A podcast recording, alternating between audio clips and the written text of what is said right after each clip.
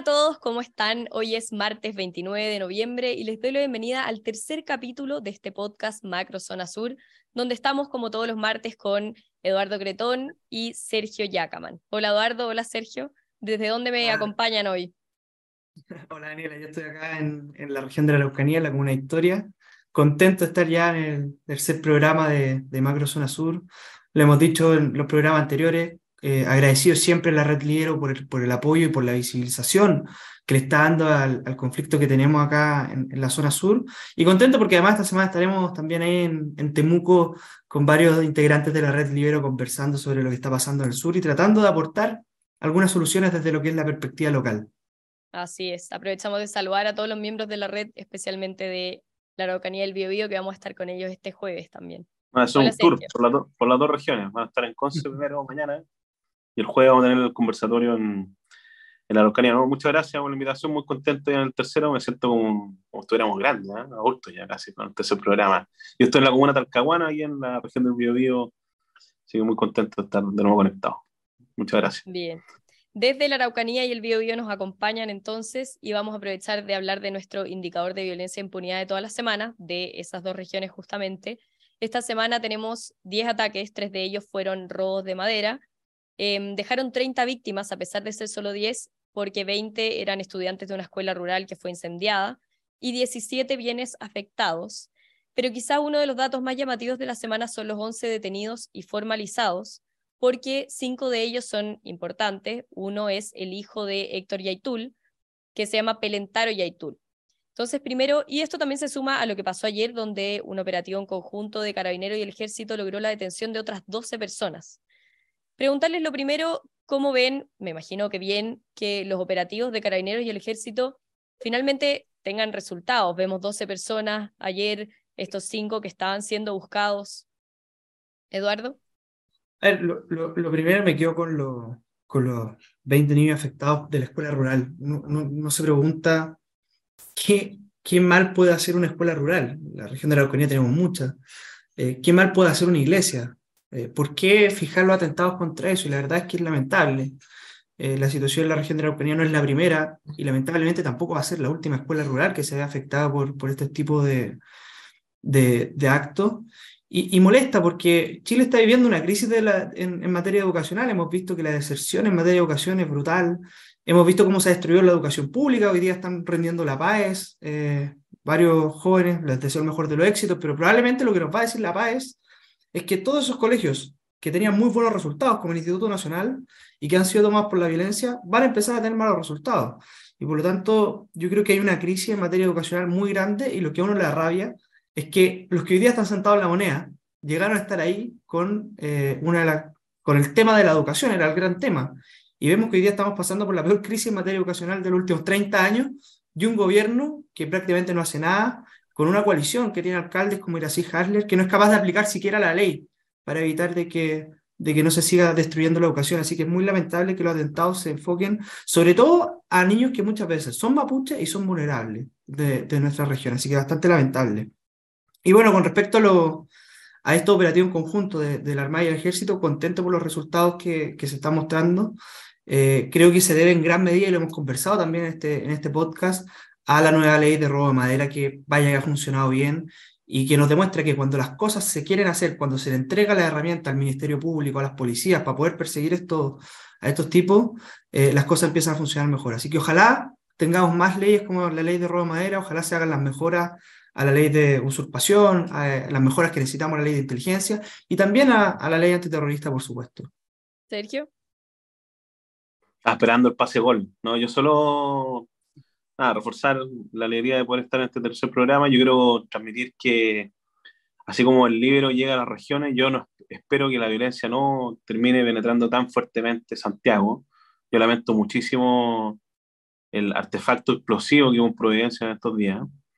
Eh, es una muy mala señal, muy peligroso, muy delicado, y tiene que ver con que el terrorismo se está extendiendo a otros lugares del país. Y eso que atacamos con mucha fuerza acá, que se generó una receta de alguna manera que Eduardo destacaba con la ley de robo madera, eso hay que enfrentarlo con decisión en todo el país. Lo que se está haciendo en Bio, que tiene una historia, que ha tenido buenos resultados, que se está procesando personas por la ley de madera, robo madera, tiene que eh, ser una señal muy categórica en, el resto del país, porque eh, no puede haber impunidad, tiene que haber sanciones y tiene que reforzarse la labor de las fuerzas de orden y seguridad. Entonces, si tú me preguntas, o sea, en esta primera pregunta yo quisiera poner el foco en que eh, la situación, de hecho las encuestas igual lo dicen, cuando le pregunta a la gente cuál es su principal prioridad, eh, a todos salen el tema de la seguridad, por lejos.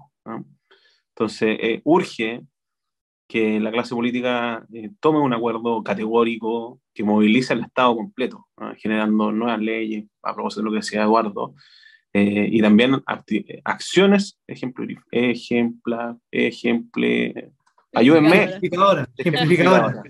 Ejemplificadora. Porque si no, vamos a encontrarnos una vuelta, en una cosa sin retorno. Y en ese contexto, de nuevo, decir que me parece muy notable, no tengo el dato fino, ¿no? porque estoy sin el teléfono, de hecho estoy conectado al teléfono, eh, de la sentencia que se abordó en el caso de eh, Berkov, de Emilio Berkov, que haya sido detenido 13 años. 13 años, es una buena noticia porque él haya sido detenido como en un proceso de droga, pero está claramente vinculado a temas de terrorismo en la provincia de Arauco y también en la Araucanía. Entonces, era un caso bien eh, eh, ejemplificador y tiene que ser así. Oye, oye, Sergio, y ejemplificador también de otra cosa que pasa mucho, que es gente que no tiene nada que ver con la causa mapuche. Él se llama Emilio Berkov. Claro, nadie, no tiene nada que ver con la causa mapuche, pero que utiliza precisamente la causa mapuche eh, para hacer otro tipo de actividad ilícita, en este caso era tráfico de droga. Qué bueno que haya sido sancionado eh, y que de una vez por todas estos tipos que utilizan la causa mapuche eh, para su propio beneficio empiezan a caer todos. Me quedo con ese punto relacionado a Pelentaro y Aitul, que fue el detenido de esta semana. ¿Qué pasa entonces cuando ya no son los cabecillas, porque Héctor y Aitul sabemos que también está detenido, sino que son las segundas generaciones las que empiezan a cometer ilícitos? Sabemos que hay hijos de Yaitul, Wilcamán, Ancalaf, Tranamil, todos con eh, los papeles manchados, todos con antecedentes. Entonces, ¿cómo se enfrenta ya no solamente la primera generación, sino la segunda generación de la misma orgánica con la misma violencia? Yo, lo que te diría y, quiero conversar con varias gente acá de, la zona, que es que en los últimos 20, 25 años había un deterioro muy fuerte del tejido social. Eh, nos pasaba, me pasaba con gente, por ejemplo, en la zona de Lumaco, que me decía, oye, yo tenía compañeros que eran, que eran mapuches, con los que hacíamos negocios, con los que nos veíamos de igual a igual, y ahora no me saludan en la calle. Y eso te demuestra que lo que ha ocurrido en los últimos 20 años es que el tejido social se ha ido corrompiendo y se ha ido instalando eh, en el lugar donde habían relaciones de vecinidad, de amistad incluso, se ha ido instalando el odio y el resentimiento por, por causas que ninguno de los que hoy día vive en la región de la Araucanía es responsable. Y por lo tanto, lo que ha ocurrido en cierta forma es que estas primeras generaciones, que tomaron decididamente, como la CAM, desde el año 97 a la fecha, la decisión de ir por la vía armada, por la vía violenta, lo que han hecho es sembrar odio y resentimiento también en las nuevas generaciones. Y eso termina produciendo que se pudra el tejido social y que incluso los jóvenes hoy día eh, eh, sean, validen aún más la violencia incluso que las generaciones anteriores. Eh, y eso es algo bien, bien complejo porque probablemente no vamos a ver todos los efectos en lo inmediato. Pelantaro Yaitul tengo entendido que tiene como 18 años, 19 años, y ya está en esto. Ahora, solo para cerrar, la familia Yaitul es, y hay que, hay que decirlo con todas sus letras, es una familia de delincuentes. Ernesto Yaitul, otro hijo de Héctor Yaitul, eh, detenido por un atentado incendiario, dos delitos de homicidio frustrado, eh, está siendo investigado por eso, Héctor Yaitul por robo de madera, usurpación y delitos contra la autoridad, y ahora Pelantaro Yaitul por quema tres camiones y maquinaria, porte de armas, e incluso tuvieron retenido un trabajador por bastante tiempo. Entonces, la familia Yaitul es una familia de delincuentes. Sergio a mí me, me, choca la cuña de Eduardo, porque probablemente hay algún director bueno, espero algún día conocerlo, pero esos tres casos que Eduardo cita son, son personas que están buscadas o en su caso sancionadas por la ley. Yo creo que respecto a qué, qué opino sobre las segundas generaciones, yo creo que es muy malo, es una pésima noticia de que haya segundas generaciones. Y yo creo que ahí, eh, como sociedad, también fallamos porque tiene que haber un castigo. En algún momento, la causa mapuche se adhirió muy fuertemente y se vinculó a los hechos del estallido. ¿ah? Eh, de nuevo, se mal usó la causa y se usaba la bandera, no sé si se acuerdan, para las marchas grandes que hubo en todo el país. y eso como que lo transforma en héroes. ¿Se acuerdan también del homenaje que se hizo a la primera línea? En el Congreso creo que fue eso, ¿no? Un encuentro. Eh, y, claro, si, si, uno destaca la violencia, eh, surgen nuevos violentos. Y, y, son como una suerte de héroes. Yo creo que son muy malos, muy, muy malos. Eh, y claro, la forma de abordarlo es sancionando a quienes ejercen violencia. Por eso yo creo que la gran noticia de esta semana es la detención de Blantaro, la, la, la sanción a Berkov. Son muy buenas noticias porque en el fondo el Estado está haciendo, cumpliendo su rol, ¿ah? de salir a buscar a quienes cometen, quienes delinquen, quienes cometen actos terroristas, quienes trafican droga. Eh, y, y, lo que hay que lograr es que la sociedad completa eh, sancione eso. eso. Eso también es muy relevante y las encuestas están mostrando también que el 82%, ¿cierto?, entiende que lo que ocurre en la Araucanía, esto lo hablamos en el programa anterior, no me rete Daniel después, pero entiende que lo que ocurre en la Araucanía es terrorismo. ¿ah? Entonces, ya hay, un vuelco de la opinión pública donde estamos castigando esto, y eso es muy bueno para que no haya una tercera generación, pues la segunda, primera y segunda generación del que delinquen, que cometen terrorismo, tienen que terminar en la cárcel. Y en este grupo específico, luego de que los detuvieron, los dejaron en prisión preventiva, comenzaron las presiones. Muchas veces hemos visto que los detenidos, los presos mapuche, presionan tanto para ser trasladados como para conseguir beneficios carcelarios. Lo vimos en el caso de los Tralcal, de culpables por el crimen Luxinger Macay, que les dieron salida dominical, siendo que no cumplían con los requisitos. Lo hemos visto en, varios casos que em, luego de una huelga de hambre y de presiones o incluso atentados dejando lienzo reivindicatorio, permiten sus traslados a centros de educación y trabajo, que sabemos que son cárceles mucho más mucho menos eh, cerradas que una cárcel tradicional. De hecho, no, no, ellos ven su propia libertad dentro de estas cárceles. Entonces, ¿cómo, cómo estas presiones, y a la que se suma Héctor y Aitul, cómo ven que estas presiones logren ellos eh, conseguir beneficios, siendo que tienen crímenes que, que no deberían ser para darles beneficios a ellos? yo, yo lo, primero que, que, se me viene a la mente cuando, cuando se toca este tema es que los mismos que criticaron toda su vida los beneficios de Punta Peuco, muchas veces defendieron los beneficios a presos, supuestos presos políticos para ellos, para presos mapuches, eh, por pertenecer a una etnia. Y esto es bien, es bien fuerte porque ley pareja no es dura. Eh, y si nosotros queremos que no exista una tercera generación, como decía Sergio Yacaman, eh, hay que aplicar la ley y la ley se tiene que aplicar siempre. Lo que ocurre con este, con este gobierno es que ha habido una especie de discrecionalidad al minuto de aplicar la ley. Lo vimos también a raíz de otro tema que afecta directamente a la región, a la, a la macrozona sur, que tiene que ver con el paro de los camioneros. a los camioneros se le aplica la ley de seguridad interior del Estado, pero cuando le preguntan si aplica la ley antiterrorista contra los que queman los camiones, el gobierno no dice nada. Y por lo tanto acá hay una especie de aplicación a discreción de la ley. Yo creo que nadie puede tener un beneficio por pertenecer a una etnia. De hecho, es una de las cosas por las que más peleamos al interior de la Convención Constitucional y por las que más peleamos en contra de la idea de la plurinacionalidad, que es ley pareja, no es dura. Si usted cometió un delito, paga. Y paga sin tener ningún tipo de beneficio por su apellido, por su pertenencia en un pueblo, paga como un chileno común y corriente que cometió un delito y que tiene que cumplir una sanción. Y para eso la autoridad tiene que ser intachable, en aplicar la ley de manera pareja, sea quien sea. De hecho, Contraloría, para darle el paso a Sergio, Contraloría emitió un dictamen hace unos 10 días donde echaba pie atrás a esta medida de que hacer o sea, ese tipo de protestas de la huelga de hambre no era una conducta grave para los mapuches versus para un reo común, por ejemplo. Muy bueno lo que se ha Contraloría, muy bueno. En el fondo, de nuevo, el Estado está actuando en consistencia. ¿eh? lo que señala Contraloría va a inhibir que tengan esta suerte como de premio, por decir que están en huelga de hambre. Muchas veces esas huelgas de hambre, por lo demás, eran bien dudosas, digamos. Entonces, pero no, no está bien usar eso para obtener beneficio. El Estado no puede rendirse frente a un chantaje de ese tipo. El Estado tiene que cumplir, velar porque se cumpla la ley, tal como lo dijo Eduardo, el principio de igualdad de la ley, ley pareja no es dura, si uno comete un delito y ese delito te significa una condena, no porque te haya una huelga de hambre te la van a rebajar. Eso no corresponde y me parece muy bien lo que hizo la Contraloría. Eduardo, este mismo punto de la huelga de hambre, Contraloría echando pie atrás. No, yo, yo creo que, estamos todos de acuerdo acá, que el principio de igualdad ante la ley, no pueden haber beneficios, no se puede pretender chantajear al Estado utilizando la, vida, la propia vida incluso. Eso es atentado contra la, dignidad también de, de, la persona.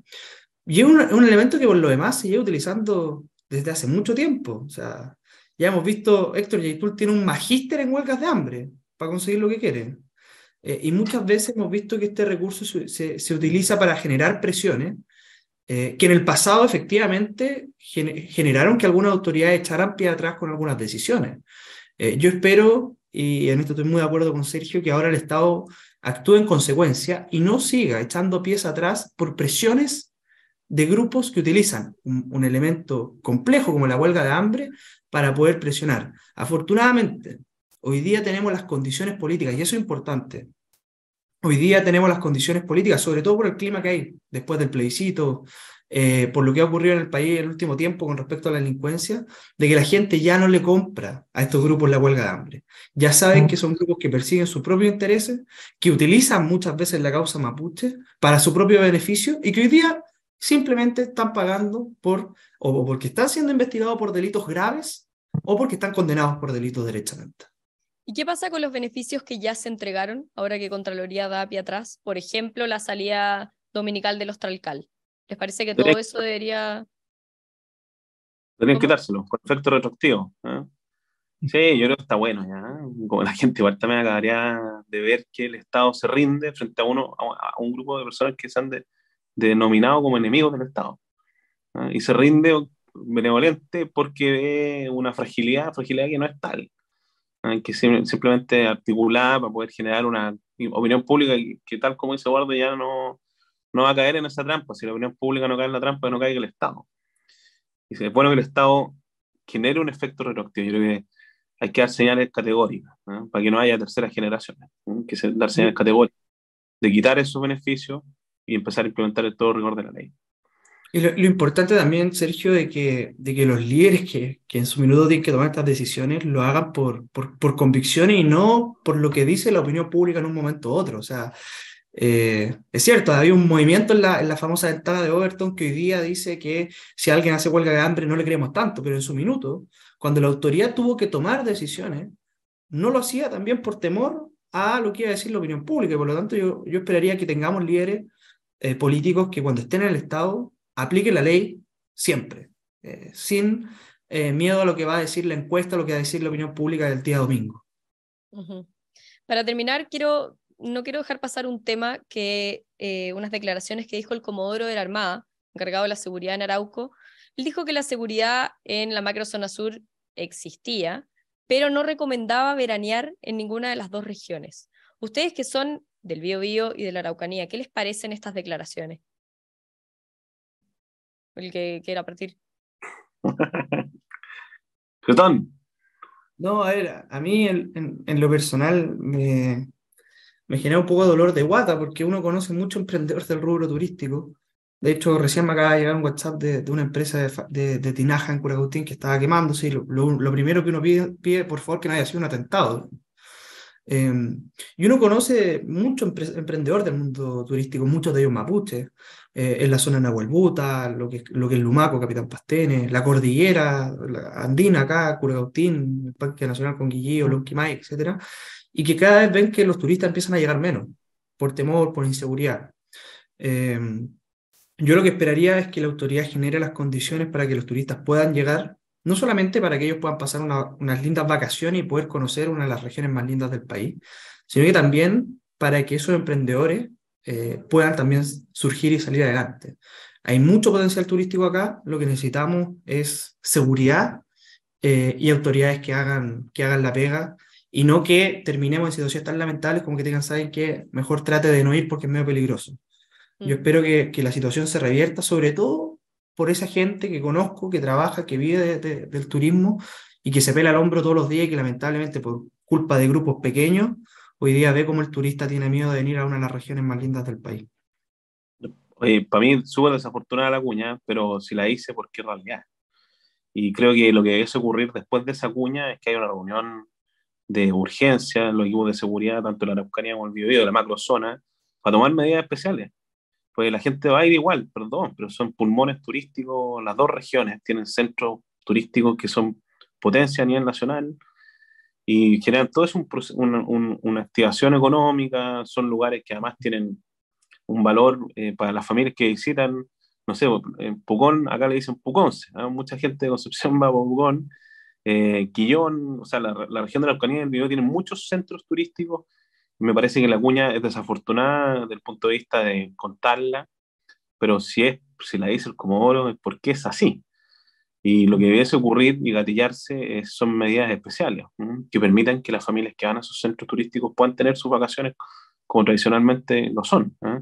No podemos sembrar el, el miedo también desde la autoridad. La autoridad tiene que dar seguridad y yo lo entiendo como un, un clamor de entreguen más atribuciones, robustezcan nuestro equipo, entreguen mayores equipamientos, eh, porque de esa manera eh, va a poder evitarse cualquier tipo de accidente, atentado, eh, y las familias van a poder disfrutar de las vacaciones.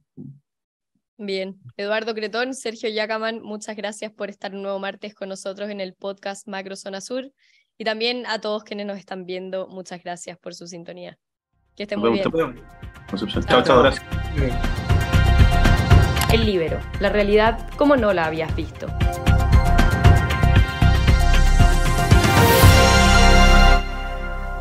Haz que estos contenidos lleguen más lejos haciéndote miembro de la red Libero.